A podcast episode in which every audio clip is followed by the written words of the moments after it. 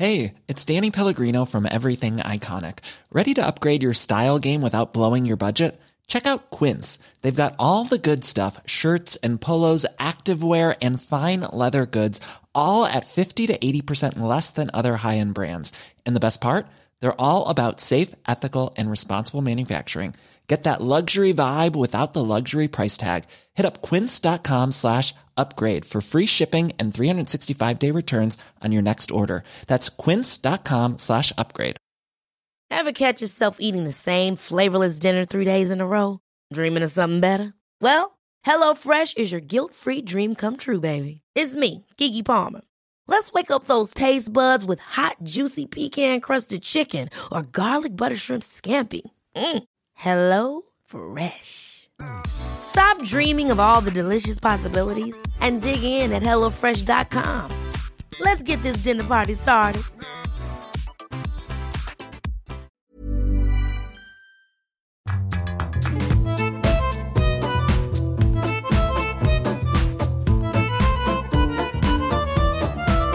Hello, morning, afternoon, evening, however you found us, wherever you are. Thank you for doing that and being there. This is Writer's Routine, where we take a look inside the day of some of the most successful authors. This week, we're chatting to Lesley Kara.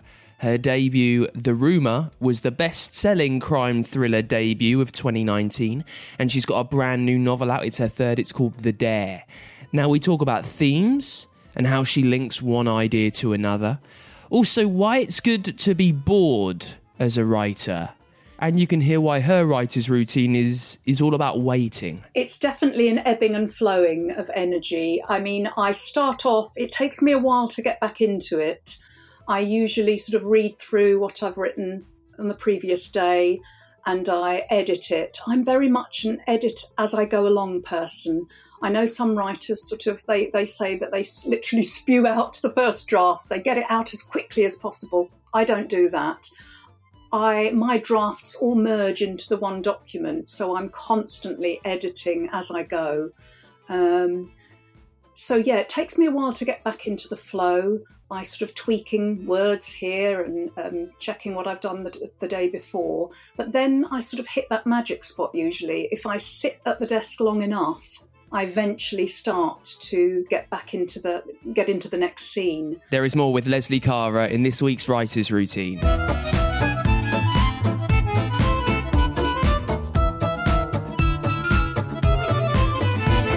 Yes. Hello, welcome along. Thanks for finding us. This is Writer's Routine. My name's Dan Simpson. Uh, this week, chatting to Lesley Kara, the best selling author of The Rumour, which sold loads all around the world, been published in so many different languages. Uh, it's being converted, converted, it's being adapted for the telly. And she followed that up with Who Do You Tell? And the new one is The Dare. It's all about Lizzie, who is suspected of having a part to play in the death of a friend, Alice, way back and how someone is out to get revenge many years later. We talk about how it all came to her during a walk with her friend. Uh, also, why writing a novel a year makes her realise that at times she needs to slightly let go, which is tough as a perfectionist, and, and just kick things up a gear. We talk about why she likes to read aloud and how she loves the process of discovery that writing a book is. Now, the rumour was so successful, as I said, what mangled earlier on, she sold the story to a TV production company. Uh, I've always been very interested in that. And I've never kind of plucked up the courage to talk about business like that. But we do with Lesley. She chats about the process of how she was wooed in a London members club. I think it's a brilliant deep dive into a writer's day, this one. I hope you'll enjoy it too. Uh, we start, as always, with what Lesley Kara sees around her in the place where she sits down to write. Well, I'm in a very small study, which is a sort of box room, really, and um, on the upstairs in my house. And so I've got a window to my right where I can see into the street, so I'm aware of what's going on. But it's a quiet street, so uh, not not too disturbed by that. Um, I've got a sort of desk that goes along, runs along one length, one wall, and um, above that are built-in bookshelves where I've got all my sort of admin and books, my my own books and copies of you know the foreign translations. Um, I've also got um, a plastic R2D2 about, about six inches high, um, which was given to me when, when the rumour was first published um, and the TV rights were sold. Um, lots of production companies were sort of sending me things in the post. It was a very exciting time. They were sort of pitching to me, and um, I got a because one of the characters, the little boy in the rumour, has a toy, an R2D2 toy. they sent me this in a in a beach bag with a stick of rock. So that was quite Let me just ask you something about that. I mean, you can go into as much detail as you'd like with this really because I know it's kind of in the process. But when you've got quite a lot of TV production companies pitching their wares to you, uh, you know, hand in the air saying, pick me, pick me, pick me. Uh, what makes you go for one rather than the other? What was it about who you chose that you felt, right, these are the people to make the rumour? Right. Well, it was quite an interesting process because after all these pitches came through the post, um, then I was invited um, to. Um, it was actually quite exciting to invited invited to a, a, private members club in Soho, and they all came in, in, in one day, one after the other, six different production companies. So it was quite um, quite interesting. Um, in in the end, I, I went for the one that showed the most enthusiasm. I mean, they were all enthusiastic. They all loved it and, and had good ideas about how they would how they would make a TV series out of it. But um, you know, it's not just the money that you go for. Obviously, you know, the money is a factor as well. That, that but you know, having said that, you don't necessarily go for the one that offers you the most money if if another company seems to you know their ideas tally more with your own about what how you see the you know, the, the, the, novel being made into a TV series. But um, I mean, it's it, it may never happen. As you know, these things are very exciting, but uh, they take an age to actually come to fruition. yeah, don't they just? Listen, let me take you back to your room. What colour are the walls? Um, the colour of the walls, they're white actually. It's because it's a small room, I thought a colour might be a little bit overpowering. So the walls are white.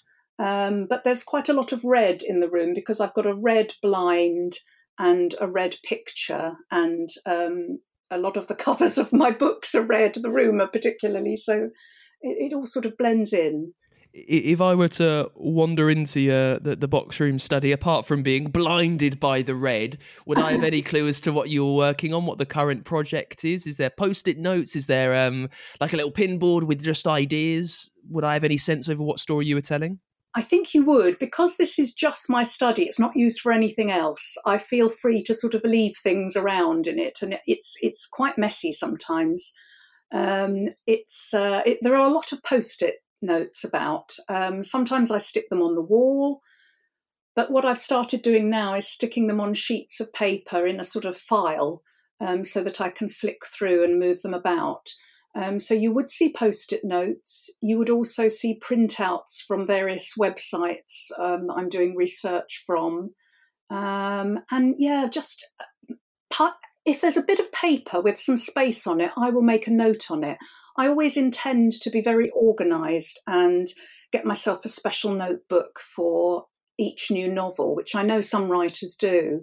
But uh, I, I, I, try to do that. I get the notebook, but then I forget to take it with me. So I just write on anything. And, and the trouble is, you get loads of notes and then you lose them. So I, I, I, am not terribly organised, I must admit. um, uh, listen, I know you went on the um, the Faber Academy course. Yes. Can I just I know this is quite an early juncture to do this, but I, am just uh, I'm just curious about why you made that decision. So you were in you, you were a teacher, is that right?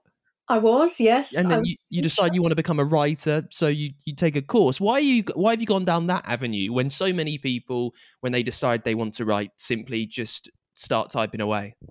Well, you know, I've always wanted to be a writer, and um, I all through my twenties and thirties, I was writing, um, but I never really had the confidence to to, to take it much further. And, and I never really completed anything. I had sort of three chapters here and four chapters there.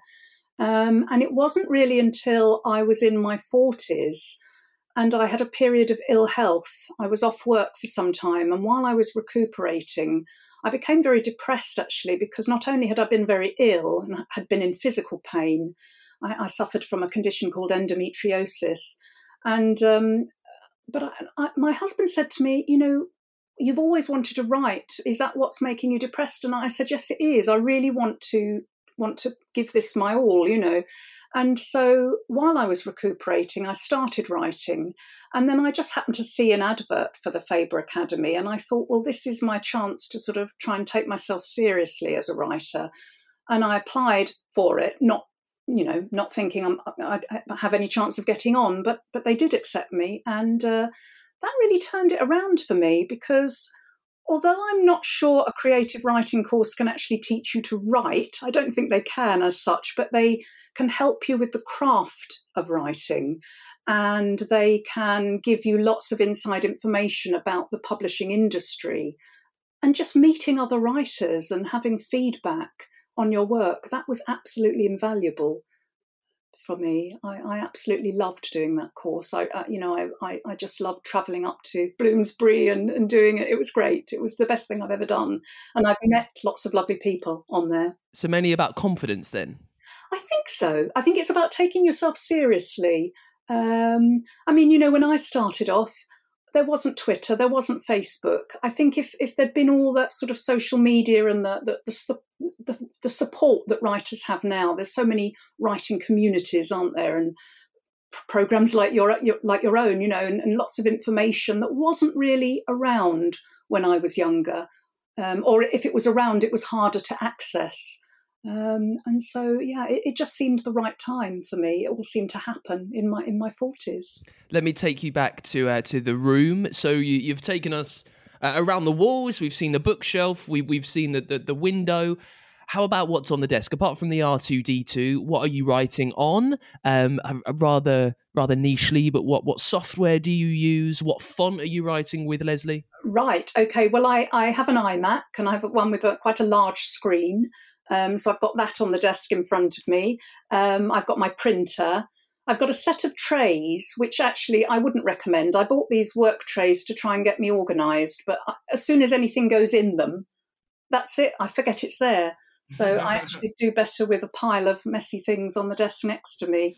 Um, I use Word. I did buy Scrivener with every intention of using it because I know a lot of people swear by it, don't they? And I bought a book to help me to use it called Scrivener for Dummies. But I think I need the Scrivener for Very Dumb Dummies because I really can't work it out. And I think the trouble is when you're in the middle of writing a novel, you don't want to also have to learn a new system.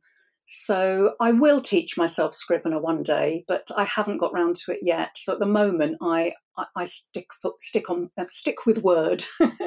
on an ideal writing day, I don't have anything else to worry about. I don't have any appointments or interviews or anything like that. Um, I don't get up terribly early. But that's not to say I don't get up early sometimes. It all depends what time of year it is and what's going on. But I tend to sort of get up about eight o'clock, maybe, go down, have a cup of tea, have some breakfast. My husband, we, we do the crossword together. Then we have our coffee and do a couple of puzzles. Sounds very boring and middle aged, I must say. but then, you know, I am, so hey ho. um, that kind of sets my brain going doing the crossword. And then I pootle upstairs to my little study and start work. So I guess I start work at about nine, nine fifteen, that kind of time unless it's a morning when I'm doing a um, an online exercise class because I used to go to the gym a couple of times a week, but uh, obviously can't do that now. So I've been doing online Tai Chi classes and things. Um, so yeah, so I come up and I work, and I probably work for most of the day.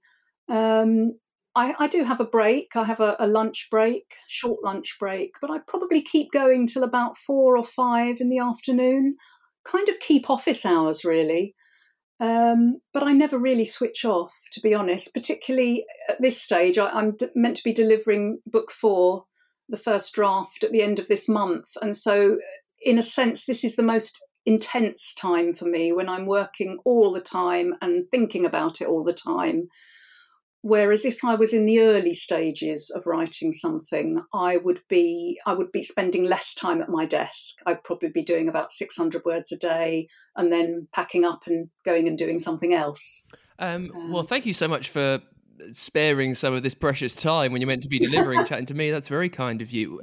Uh, just I guess when when when the work is going really heavily, when you are keeping office hours, uh, can you try and describe how those seven or eight hours look? Are, are you pretty good at sitting there and just carrying on typing? Maybe a little break for some lunch, and then you crack back on with it, or is it like an ebbing and flowing of energy? It's definitely an ebbing and flowing of energy. I mean, I start off, it takes me a while to get back into it. I usually sort of read through what I've written on the previous day and I edit it. I'm very much an edit as I go along person. I know some writers sort of they they say that they literally spew out the first draft. They get it out as quickly as possible. I don't do that. I my drafts all merge into the one document, so I'm constantly editing as I go. Um, so yeah, it takes me a while to get back into the flow by sort of tweaking words here and um, checking what I've done the, the, day before. But then I sort of hit that magic spot usually. If I sit at the desk long enough, I eventually start to get back into the get into the next scene. I like to have some idea of what I'm going to write though. I usually know what scene I'm, I'm going to be sitting down to write that day. If I don't know what's going to happen, that's when I can get really frustrated. Um, so I, I, do like to have a little sort of plan of what I'm going to write on that particular day. Um, on the days where maybe you aren't so sure what you're going to write, uh, how do you solve that puzzle?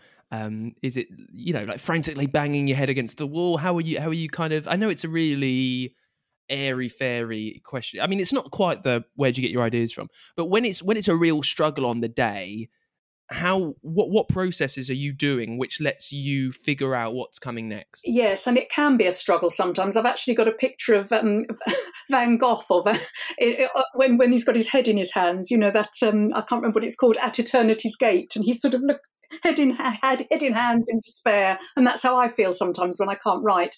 So what do i do? Um, i keep a writing journal so I do sort of write all my fears and worries about what I'm writing in that. I type it up. So it could be something like, oh, and another thing I'm worried about. And I just sort of, it's like a stream of consciousness onto the page. And that really helps, I think, because that can unblock some of the concerns and things that have been holding me back. So I do swear by my writing journal. Um, I also do a lot of sort of visual things as well as the post its. I I like to work out what the theme of the novel is. So, for example, in my last novel, in Who Did You Tell, I had the I had a sort of big sort of circle, and in the middle I would put the theme, which was accept acceptance, and then all the different narrative threads would go off of that um, circle in the middle, and I need to make sure that each of them ties into that theme. And sometimes doing something in a pictorial way, a diagrammatic way, can help help me break through when when just sort of writing notes doesn't get me anywhere. Um, the idea of a theme fascinates me. The idea that you've got a, like a 400 odd page novel and you've decided way back when you started that the whole thing is going to boil down to various ideas about one word.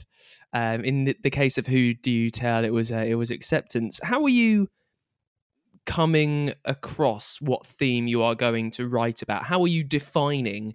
Right, this book is going to be about BAM acceptance. Well, I don't think it happens for me at the beginning. I, I get about halfway through a book before I'm really fully aware of what the theme is.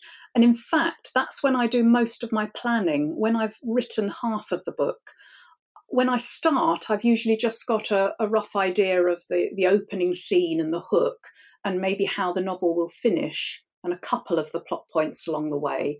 But I don't really know how it's going to pan out. And when I hit about 35,000, 40,000 words, I've got more of an idea of what the novel is going to be about. And that's normally the time when I start doing all these diagrams and things. Um, I found a book, there's a book called um, Book Architecture by um, Stuart Horowitz and he he's very keen on you know deciding on what your theme is and rather than using sort of other narrative structures like the hero's journey and things like that, he recommends, you know, deciding on the different narrative threads that make up your book.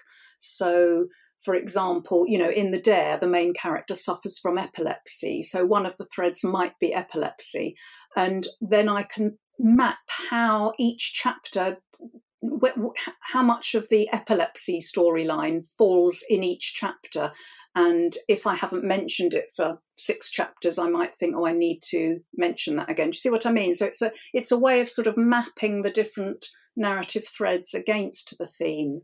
But it's not something I can do until I've until I've written half of a novel. To be honest, does it come about naturally the the, the, the theme, uh, or at times when you are 40 odd thousand words in and you're kind of thinking right something needs to to link all this together i need to i need to come back to some idea some motif that's going to really just help me bring uh, recall things later on how natural is that lesley um I don't know. That's a really hard question to answer because I have to think about it and I write lots of different notes what I think it's about. And then what tends to happen is that they all coalesce into the one word. So, for example, the novel I'm writing now, it's the the theme that I've decided is loyalty.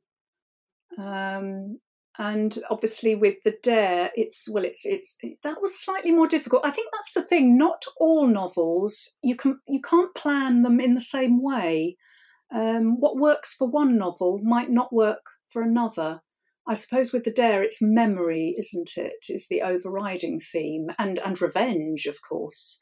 Um, I do tend to feature revenge in my novels quite a bit, although the, one I'm currently writing, as I say, that, that that tends to be more about loyalty and family. I'm not terribly motivated by word count, to be honest. I mean, when I said 600 words, that seems to be, in the early stages, that seems to be the number of words I can comfortably write in one day that I'm pleased with.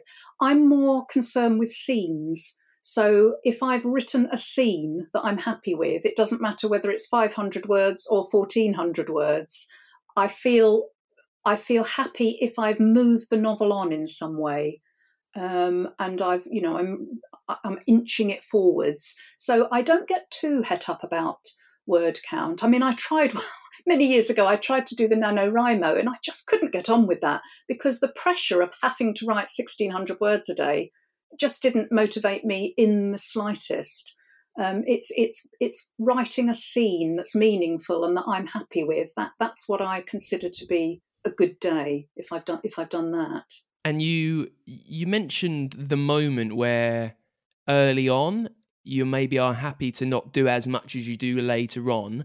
Um, uh, how do you f- decide? Okay, now is the time where I need to properly properly crack on, um, and I need to really get down to it. I I can't do again the arbitrary 600 words and then go off and do something else i think deadlines have got a lot to do with that dan and knowing that you know time is of the essence because i write i've sort of I, i'm on that sort of writing a novel a year schedule um, I can't spend too long. I mean, in an ideal world, I would just potter about and sort of write for a few hours each day and then go and do something different. But I, I can't do that because I would, you know, it would take me years to write a novel. And that's probably why it took me so long to get a novel published in the first place, because that was my method methodology before.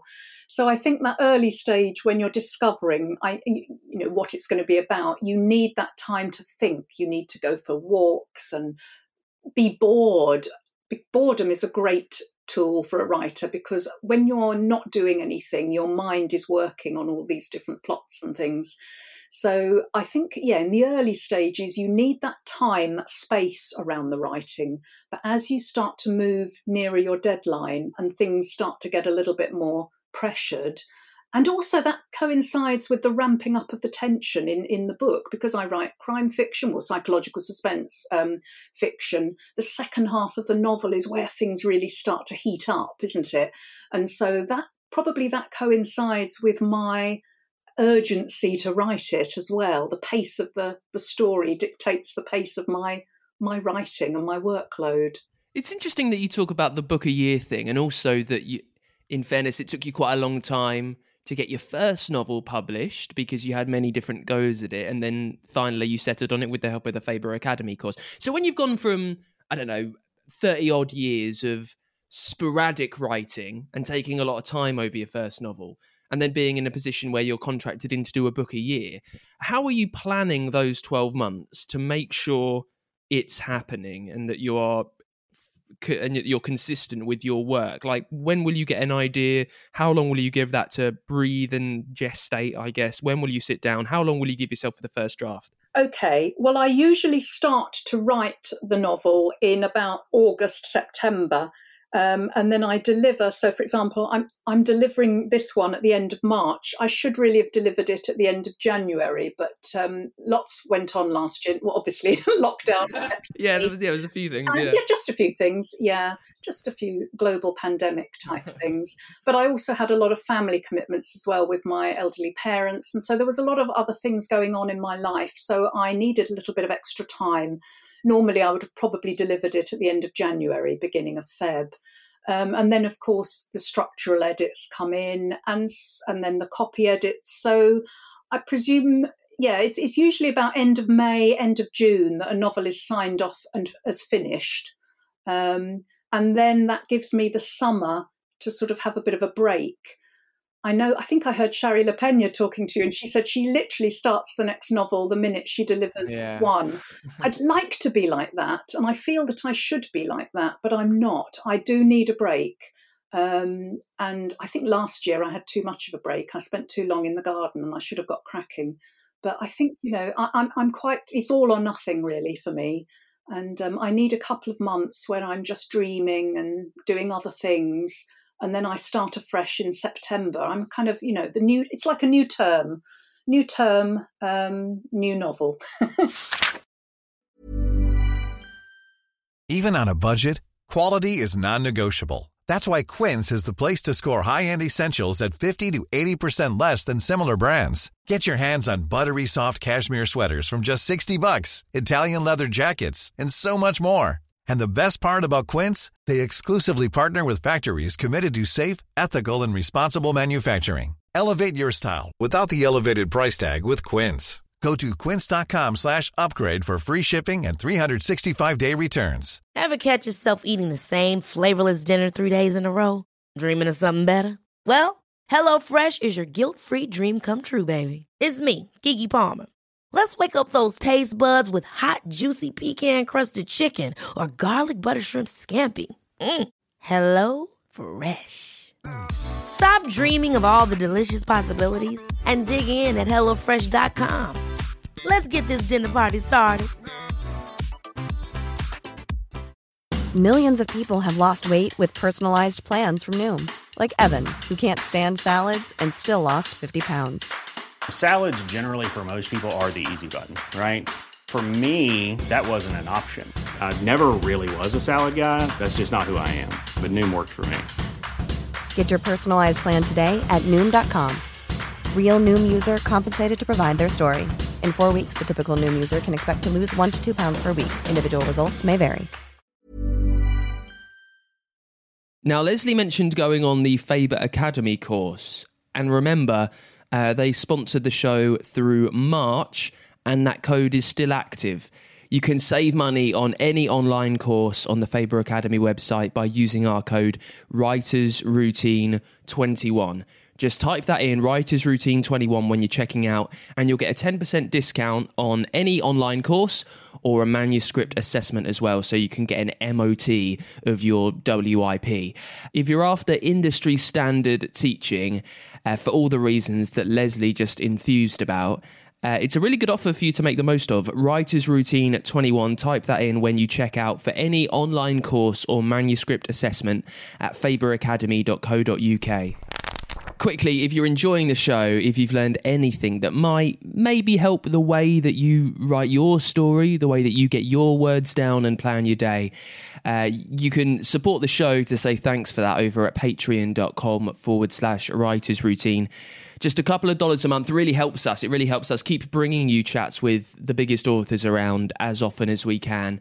Uh, for that, you don't just get our thanks, uh, you can get some merch sent to you, just a little token to say that you're part of the writing community that we've got going on. You'll also get access to that community online where we try and have like little uh, advice sharing sessions on Patreon, making it a little writing routine, social media kind of thing. You get that. There's also a chance for you to get bonus episodes and a way for your book to sponsor the show. So if lockdown, if the whole last year has kind of turned your big release into a little damp squib, uh, let me let me plug your wares for you. I will give your book a good talk up, I promise. To make that happen, just support the show uh, over at patreon.com forward slash writers routine. Let's get back to it then with Lesley Kara talking about her new novel, The Dare. In this part, we hear why she thinks she has sold so many books. It's quite a hard question to answer. You can hear Lesley have a, have a good go at it though. Also, why easy reads are never easy writes we chat about what she likes to know before she starts writing and why she is so precise with her words. And we pick things up talking about the dare and where that very first idea came from. The light bulb moment, um, let me think. Well, I had the idea a few years ago, and it, it was when I was thinking about a walk that my friend and I used to go on when we were 13 and it involved walking across the open countryside. We followed a public footpath. Um, and that was in the 70s. You know, children had much more freedom than, then than they do now. I'm not sure I'd have been happy for my 30, I haven't got a daughter, but my, if I had a 13 year old daughter, I'm not sure I'd be happy for her to walk across open countryside on her own, across an open rail crossing. But uh, Dawn and I, my friend Dawn and I, we did, and we used to have a great time. And we used to love watching the trains go by and um, and then recently, when we were, you know, just a few years ago, actually, we decided we would revisit our childhood haunts, and we did the walk again, and we were quite taken aback and a little bit disappointed actually at how much it had changed because it didn't seem so much in the middle of nowhere anymore. Um, you know, it had been built on, there were the houses built on some of the countryside and the railway line. We couldn't even get onto the railway line. Um, it was all fenced off, there was a footbridge. And it just got me thinking how, you know, our memories from childhood, how different they are when we go back and revisit them. Because, you know, what happens when we're children, the memories we form are, are, are skewed, aren't they, by our preoccupations at the time. And um, and I, you know, I suppose I, I, I might have heard something on the news about two little girls being killed on a level crossing. There have been lots of cases where children have died on on level crossings. They're always tragic, tragic cases, and those sort of ideas just sort of um, fused together in that strange way that they do. And uh, yeah, and that, that was really the beginning of the dare because it starts with a, with a walk in the countryside when um, one of the girls gets killed by a train, and of course that didn't happen to to me or my friend. Thank goodness. how is how how does that process work, Lesley? As a as a writer now with psychological suspense, is it an active thought that you sit there and you think, right, I need to write a new book, and you kind of mine experiences and memories you have for uh, stuff that you can turn into a gold of a story?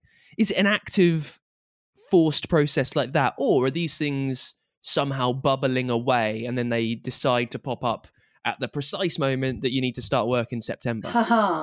That's an interesting question. Um, I think it can be all of all or any of those things. I mean, sometimes an idea just comes to you. For example, for the rumor, I was just standing at my window one day, looking out and thinking, what would it be like if you know, I was um, somebody who with a different identity. You know, if I had a, a, a if I was living in a safe house, I, I, might have heard something on the news about a, a notorious sort of criminal who'd sort of been released under a new identity or something. I was probably hearing something on the news that got me thinking about it. So it's often a case of things you hear on the news, stories you read in the paper, memories that you have, snippets of conversation that you hear. Um, it can be any number of things. Um, I mean, with Who Did You Tell? It was uh, a member of my own family was having problems with alcohol, and um, we, we were supporting them and helping them through rehab. And so I was reading a lot about AA and the AA philosophy. And that sort of struck me as a really good idea for a psychological novel. You know, this idea of sharing your shameful secrets with a room of other addicts. So there's a sort of strange percolation that goes on. I, I wouldn't be able to say where the ideas come from. They just they're just there and they filter through your subconscious somehow. And and how much work do they need? So with the dare, when you've got these these ideas that have come together about the girls on a walk, uh, a tragic accident. Uh, what do you need to do before you feel confident enough to sit there and start typing that first sentence? Um, I usually, with the first chapter, that usually just comes quite automatically for me. I just have a scene in my head, like I had this idea of them on the walk having an argument. And so I just started writing it and s- to see where that would go. Um, the actual st- the, way the novel is structured came later, so I will probably write sort of three or four chapters, maybe more, and see how it looks. I read back a lot. I, re- I read aloud um, to see how things sound. That's a really important part of my process. I'm a great, you know, believer in reading your work aloud, um, and sometimes you just it, it it sounds right or it sounds wrong, and you you you fiddle around with it until you get the right the right tone. Um, I'm not sure if I'm answering your question. I can't. Uh, no, no, it's it's it's perfectly fine. I was I'm just kind of thinking about the overarching story. You've you've kind of spoken about this earlier on, but when you do sit down to to write that first sentence and you've got the initial idea, how much of the rest of the journey will you know? I I guess if you were to imagine it as a jigsaw puzzle, mm. um, how much do you know about what the big picture will become, uh, and how much are you just kind of like leafing around in the box trying to find the edges to, to, to figure it out as you as you go. Okay well i normally know the ending. I know the beginning i know the ending. That's not to say the ending might not change but i need to have an ending in mind when i'm writing it. Um, and I, I i like to decide what the midpoint will be the sort of twist or the reveal. I i, I and i i work that out. I think of all the different things that could happen. Um, but what a lot of it is a process of discovery. So I'll know the beginning, I'll know the end. I might probably know the the middle or one of the major plot twists. And then I literally have to write to find out what will happen. I'm not one of these writers who does very, very detailed spreadsheets. I do do a chapter outline, but that's usually after I've written half of the novel. Um, and then I do a chapter outline with a timeline as well, because I've got my knickers in a real twist with timelines before. And copy editors, you know, come back with this list of dates and how can this have happened? Because this happened then. And you think, oh no, I'm never going to get into that pickle again. So, yeah, after I've written uh, uh, uh, several chapters, I will then I will then summarize what I've written and put the timeline against that. Um, but yeah, a lot of it's a process of discovery. So I'm, I guess I fall between plotter and pantster. Really, I'm, I'm somewhere in the middle of those two. When you write, you know, commercial fiction, genre fiction, you do need to be aware of those tropes. But obviously, you don't want to do things that have been done. You know, you don't want to overdo things. Um, so it's a case of trying to work within a loose structure but making it your own, um, it, yeah, that's a hard one. It's it's uh, there are certain things that you want, certain beats you want to hit. Like I know that you know after I've written a quarter of the novel, so at the twenty five percent mark, there needs to be some kind of turning point, you know, a, a, call to action or something of that nature and I think if you if that doesn't appear, then that's when the novel can start to flag. And I think when when you're reading it back and you think, oh, it's getting a bit boring here, it's because you're missing that plot point, that that vital part that sort of twists the action somewhat and gets the reader setting off into a different direction. Uh, may I say, uh, you are you're quite precise with your words when you speak uh, which, which is fantastic. Is that the same with you writing? I know that you said you're not like a vomit drafter. You're not someone. You're you, you're someone that quite carefully edits as you go. Are you when you write? Are you trying to even prevent much of the editing? I guess I'm asking how perfect and how precise does each word, word that you write need to be? Um, well, I am very much. I, I, suffer from perfectionism, and I do. I do say suffer because I think it is a bit of an affliction, really. Um, I, I don't like messy drafts. I like to continually edit, and I do agonise over sentences and lines. And I find it very difficult to write the next chapter if I'm not happy with the preceding chapter. So it does take me quite a long while to write my drafts, but they tend to be in pretty good shape when I've done them. I mean, that not that's not to say they're perfect by any means. My editor, Sarah Adams, will tell you that. um, you know, there are often lots of structural edits to do, but I, I have very few line edits my edits tend to be on the developmental, so they might be more to do with character motivation or the, the structure of the plot itself and what's not working and where the pace needs to improve. But at, at the line stage, that the line level, um, I don't need a, too many edits because I, I really honed them. Um, yes, so that's that's my sort of um, rather anal way of approaching the writing process. Uh, now, listen, I guess lastly, uh, so the rumor, the debut, that was the best-selling crime thriller, something like that, of uh, the debut of, of 2019. Uh, who do you tell? That was also a, a Sunday Times bestseller. What does the? I, I guess the success of your first two books. How much pressure does that then pile on future works that you do and and how do you deal with that how do you how do you manage the kind of sudden success that you've had after so long uh, wanting to write but just not quite being able to well, yeah, so long in the wastelands. um, well, you know, that the success was phenomenal and it was so unexpected. And I absolutely, I, I was thrilled. I am still thrilled. Um, you know, I could never have anticipated that happening. All I ever really wanted was to get an agent and then to get a publishing deal. So for that to have happened was astonishing. And I i st- I'm still pretty gobsmacked that both of my first two were in the Sunday Times top 10. It does, I mean, I wouldn't say it puts you under a pressure. I mean, obviously, you know you you would like that to continue who wouldn't um, but i think at the end of the day it's the longevity that's important and it's not all about getting into top 10 it's about selling copies and reaching readers and I have to continually remind myself that the reason I write is because I enjoy writing. I enjoy the writing process, even on the bad days, which, uh, you know, they do happen and I tear my hair out. But I always tell myself this is this is what you want to do. Nobody's forcing you to do this. You know i, I could i could do a different job if i wanted to. Um, and i think as long as i'm enjoying it and readers are reading it then you know all the business about how, how well you do and what charts you make or don't make is is irrelevant really. Not irrelevant to your publishers obviously. Can i let me ask you one last thing. Uh, and when you answer try and be like don't worry about modesty i would say because there are like quite a few psychological suspense thrillers on the shelf quite a lot released over the course of a year.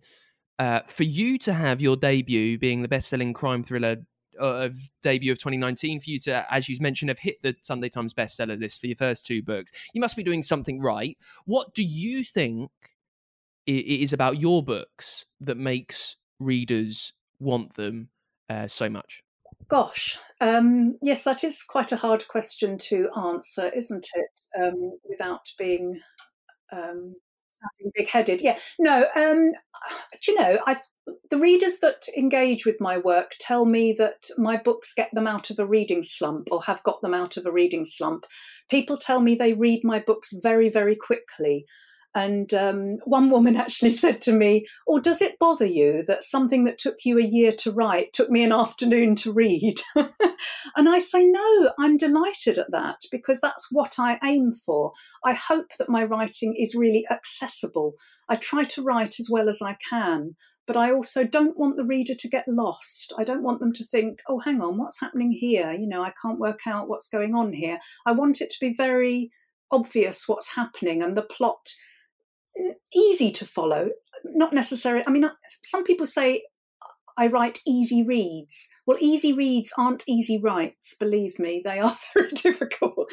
Um, but I do, yeah, I, I, aim for that sort of accessibility and um, uh, the, that page turning quality, which I hope that I have. I mean, you know, reading is subjective, isn't it? Some people are going to love your work, some people are not. Um, but uh, yeah, that, that sort of page turning quality is what I suppose um, readers like, and um, I try to I try to do. And that is it for this week's Writer's Routine. Thank you so much to Lesley Kara for coming on. If you love the sound of the dare, you can get a copy right now over at writersroutine.com or use the link in the episode notes wherever you're listening. Next week, we're chatting to Niamh Campbell, fantastic writer. She was shortlisted for the Irish Book Awards last year. She's won a short story prize. We chat all about her debut, This Happy.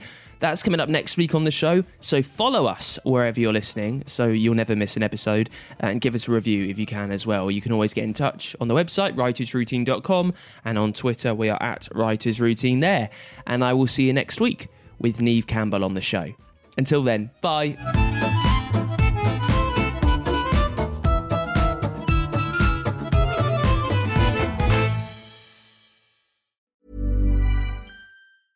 Ever catch yourself eating the same flavorless dinner three days in a row?